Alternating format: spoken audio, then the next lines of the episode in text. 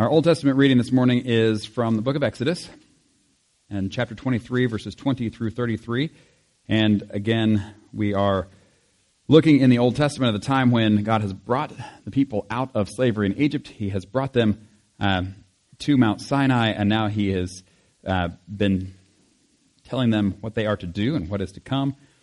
And as always, I kind of, well, maybe not always, but uh, often, I give the uh, kind of warning as we read through the Old Testament, especially with the laws.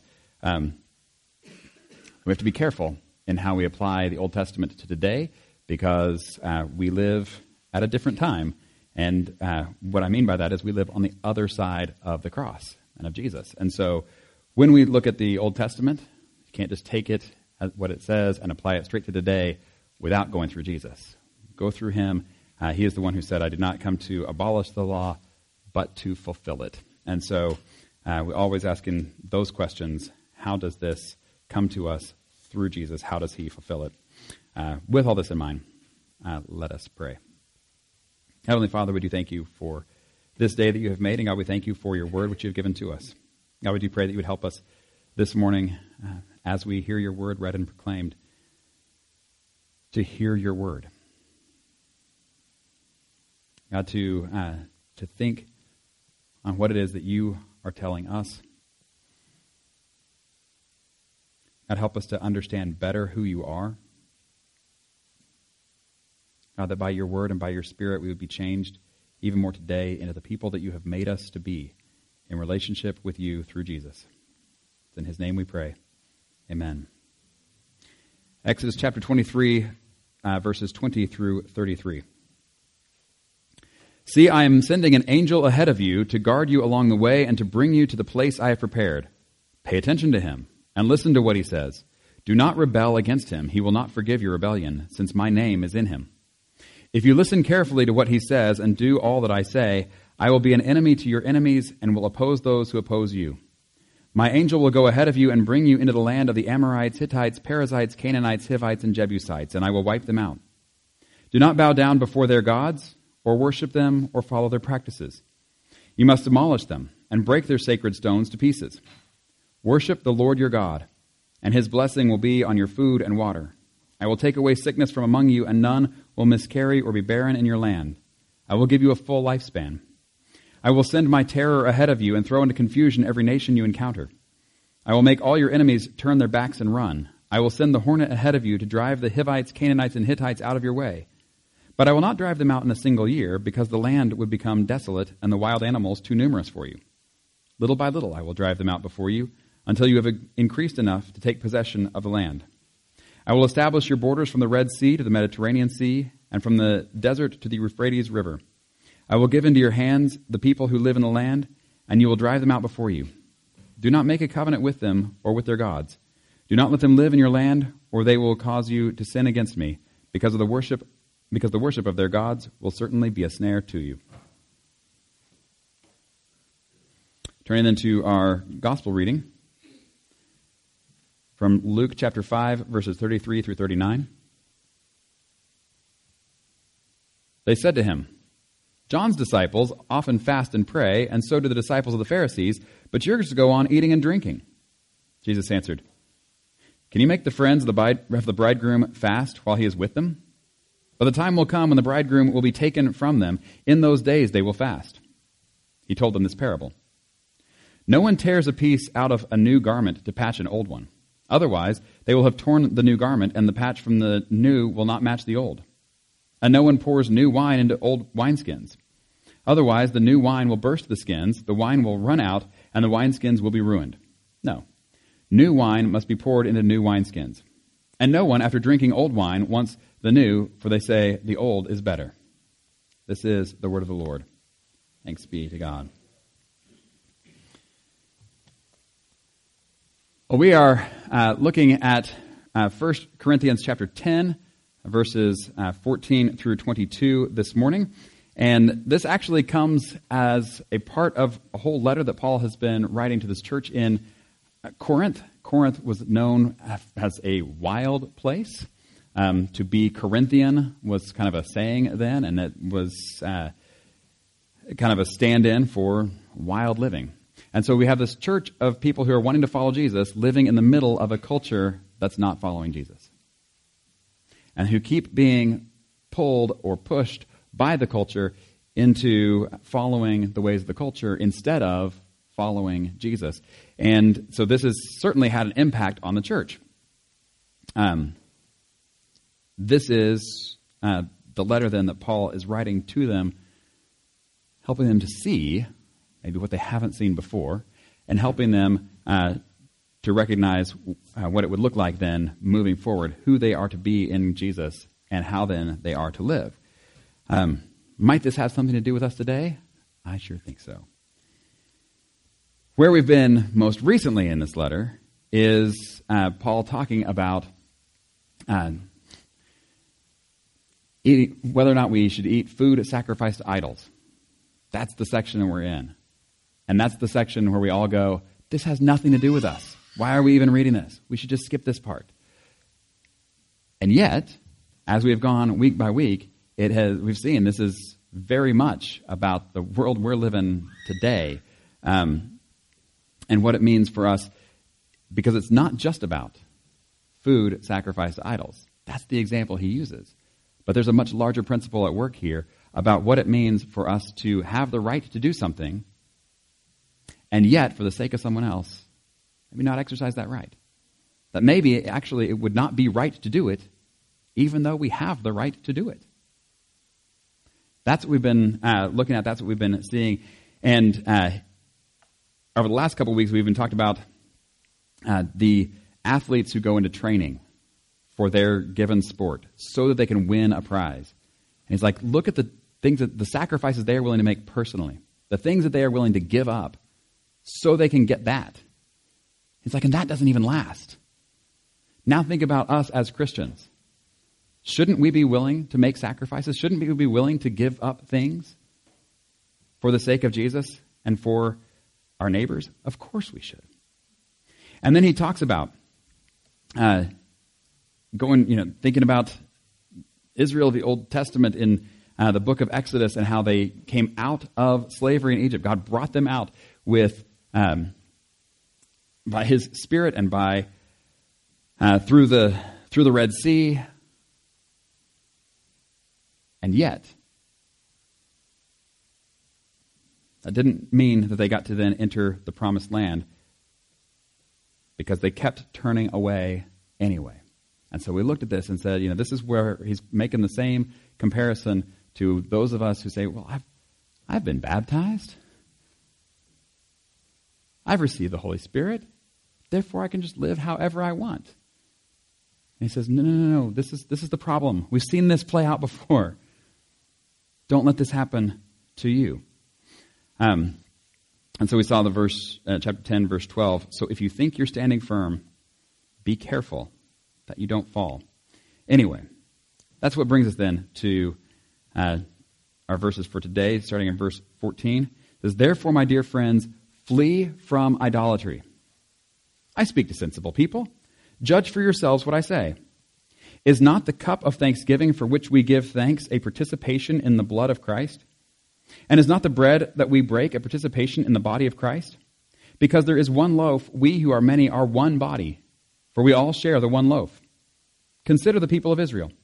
Do not those who eat the sacrifices participate in the altar? Do I mean that the food sacrificed to an idol is anything or that an idol is anything? No. But the sacrifices of pagans are offered to demons, not to God. And I do not want you to be participants with demons. You cannot drink the cup of the Lord and the cup of demons too. You cannot have a part in both the Lord's table and the table of demons.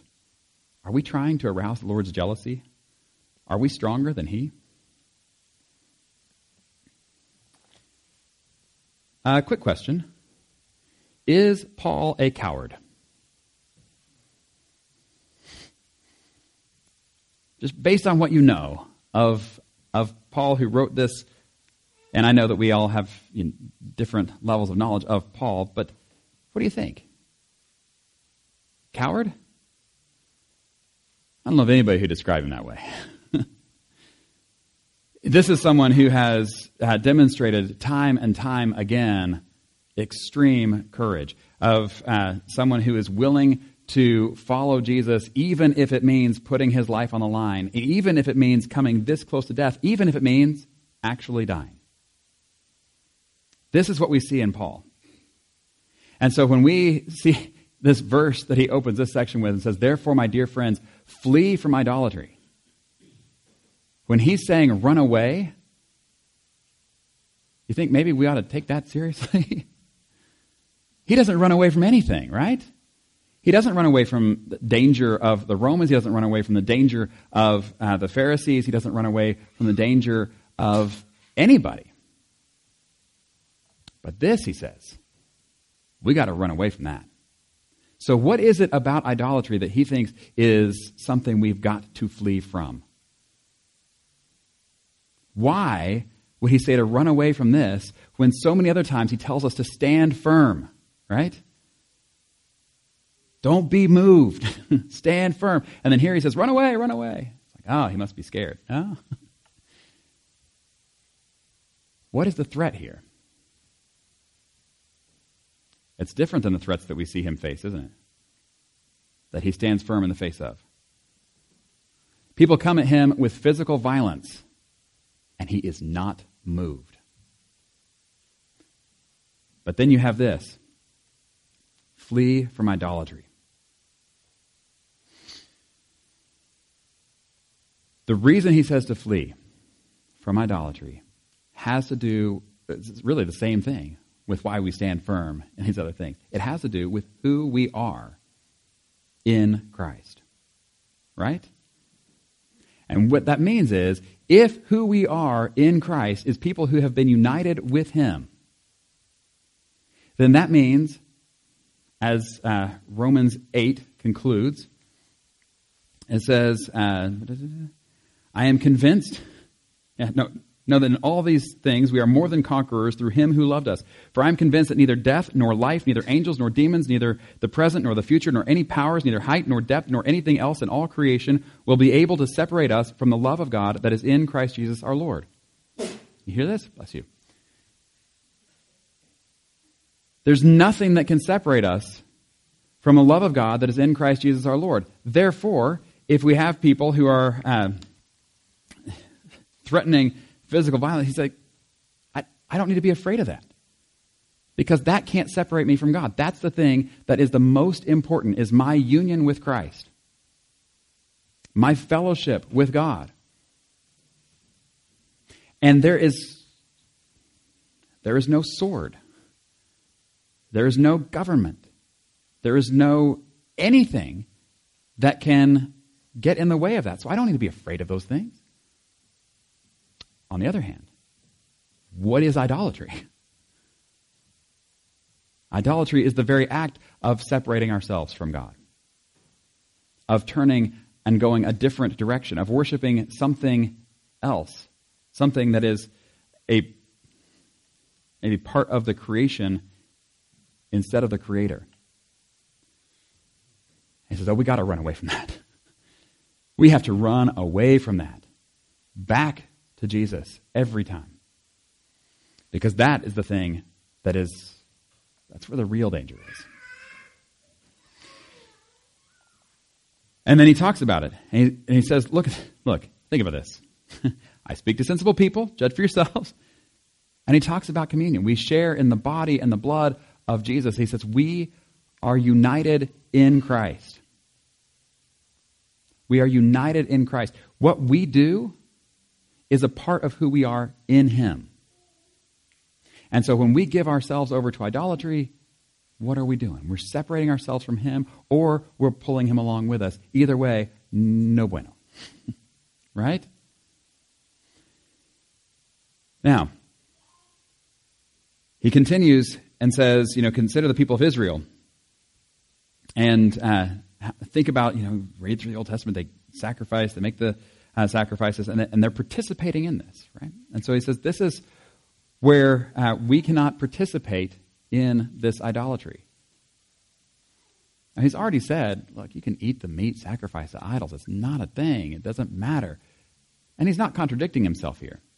But what he is saying is, don't take what I said earlier as though that means you can just go go to the idol feast and just dig in. He Says no, because what the people are doing there is actually participating in uh, the worship of these false gods, and he's like that. If you want to look at it, who is it that's pulling them away? It's demons. That's what this is uh, going towards. And he's like, you cannot be a part of that. Makes sense, right? He's a right and sensible people. You guys follow along. You see how this goes. You cannot be united to Christ and united to demons. That does not work. And so the way he puts it, you cannot drink the cup of the Lord and the cup of demons too. You cannot have a part in both the Lord's table and the table of demons. Now, let me ask you. Does this have anything to do with us? Have you been recently invited to participate in uh, you know demon feasts at the local pagan temple? Probably not. And so you're like, whew, good thing I don't have to worry about this stuff. And I don't think that's right either. Because while we may not have to worry about these specific things, I think what he's talking about is much bigger than that. And that there is a, um, a way that we are um, very easily given over to things that are uh, not of God, that are worshiping, giving our time and our attention and our energy to things um, less than uh, and maybe even actually evil. And that, more than all the weapons of this world, should terrify us. This is what we ought to run away from. Unfortunately, just like the people in Corinth, we're like, eh, it's not that big a deal. Everybody I know is doing this. So we just go along with it. What? I still come and have communion. That's, I'm fine. And he's like, flee from idolatry. Do you not see how big this is? Um, I have included in your bulletin an insert that on one side has idol thoughts. That's not I D L E. That's typically how we think of these. It's like, ah, it's just idle thoughts. It kind of doesn't really matter. But I spelled it I D O L as in idol thoughts. These are the thoughts that we have that tend to be uh, leading us more in the ways of idolatry than we even realize. And I will say, with this, oh, we're going to go through all of them, but uh, that's just there for you to take home later. Uh, but with this, I have put these intentionally in the plural, as a we instead of just I kind of thing. Um, but where the shoe fits, uh, yeah, have at it. The, uh, the other thing to note is a lot of these are things that we would never say out loud and maybe even have a hard time admitting to ourselves that this is what we think, and yet some of this may hit pretty close to home in how we're actually um, living, um, especially if we are not examining ourselves regularly. So here we go. So here are some of the things that people uh, think. Oh, and if, oh, that was the other caution here. None of these was written with any one person specifically in mind. so if you're like, he's just calling me out, I may be, but it's not on purpose. uh, so, yeah, take that for what it's worth. The only person I know that some of these apply to is me. So there you go. I'll call myself out that way. Here we go. So, we might think things like, it's our money, our time, our bodies, our lives, so we should be able to do whatever we want with them. Sound familiar? How about this one? Church is church, but business is business. So at work, we have a different standard for honesty and for how we treat people. How about this one? Gaining and retaining worldly power is so important that all methods of achieving this power are fair game. Besides, the way of Jesus can't possibly win if those other people keep doing such evil things, so we will also need to do evil if we want good to result. Sound familiar? How about this? It's fine to spread gossip about other people as long as we say we're concerned about what's going on with them. How about this? We love spending endless amounts of time going over sports statistics, celebrity news, or political views with our kids as we are raising them, but we would never personally teach them about how to have a real relationship with Jesus because we wouldn't want to impose our beliefs on them.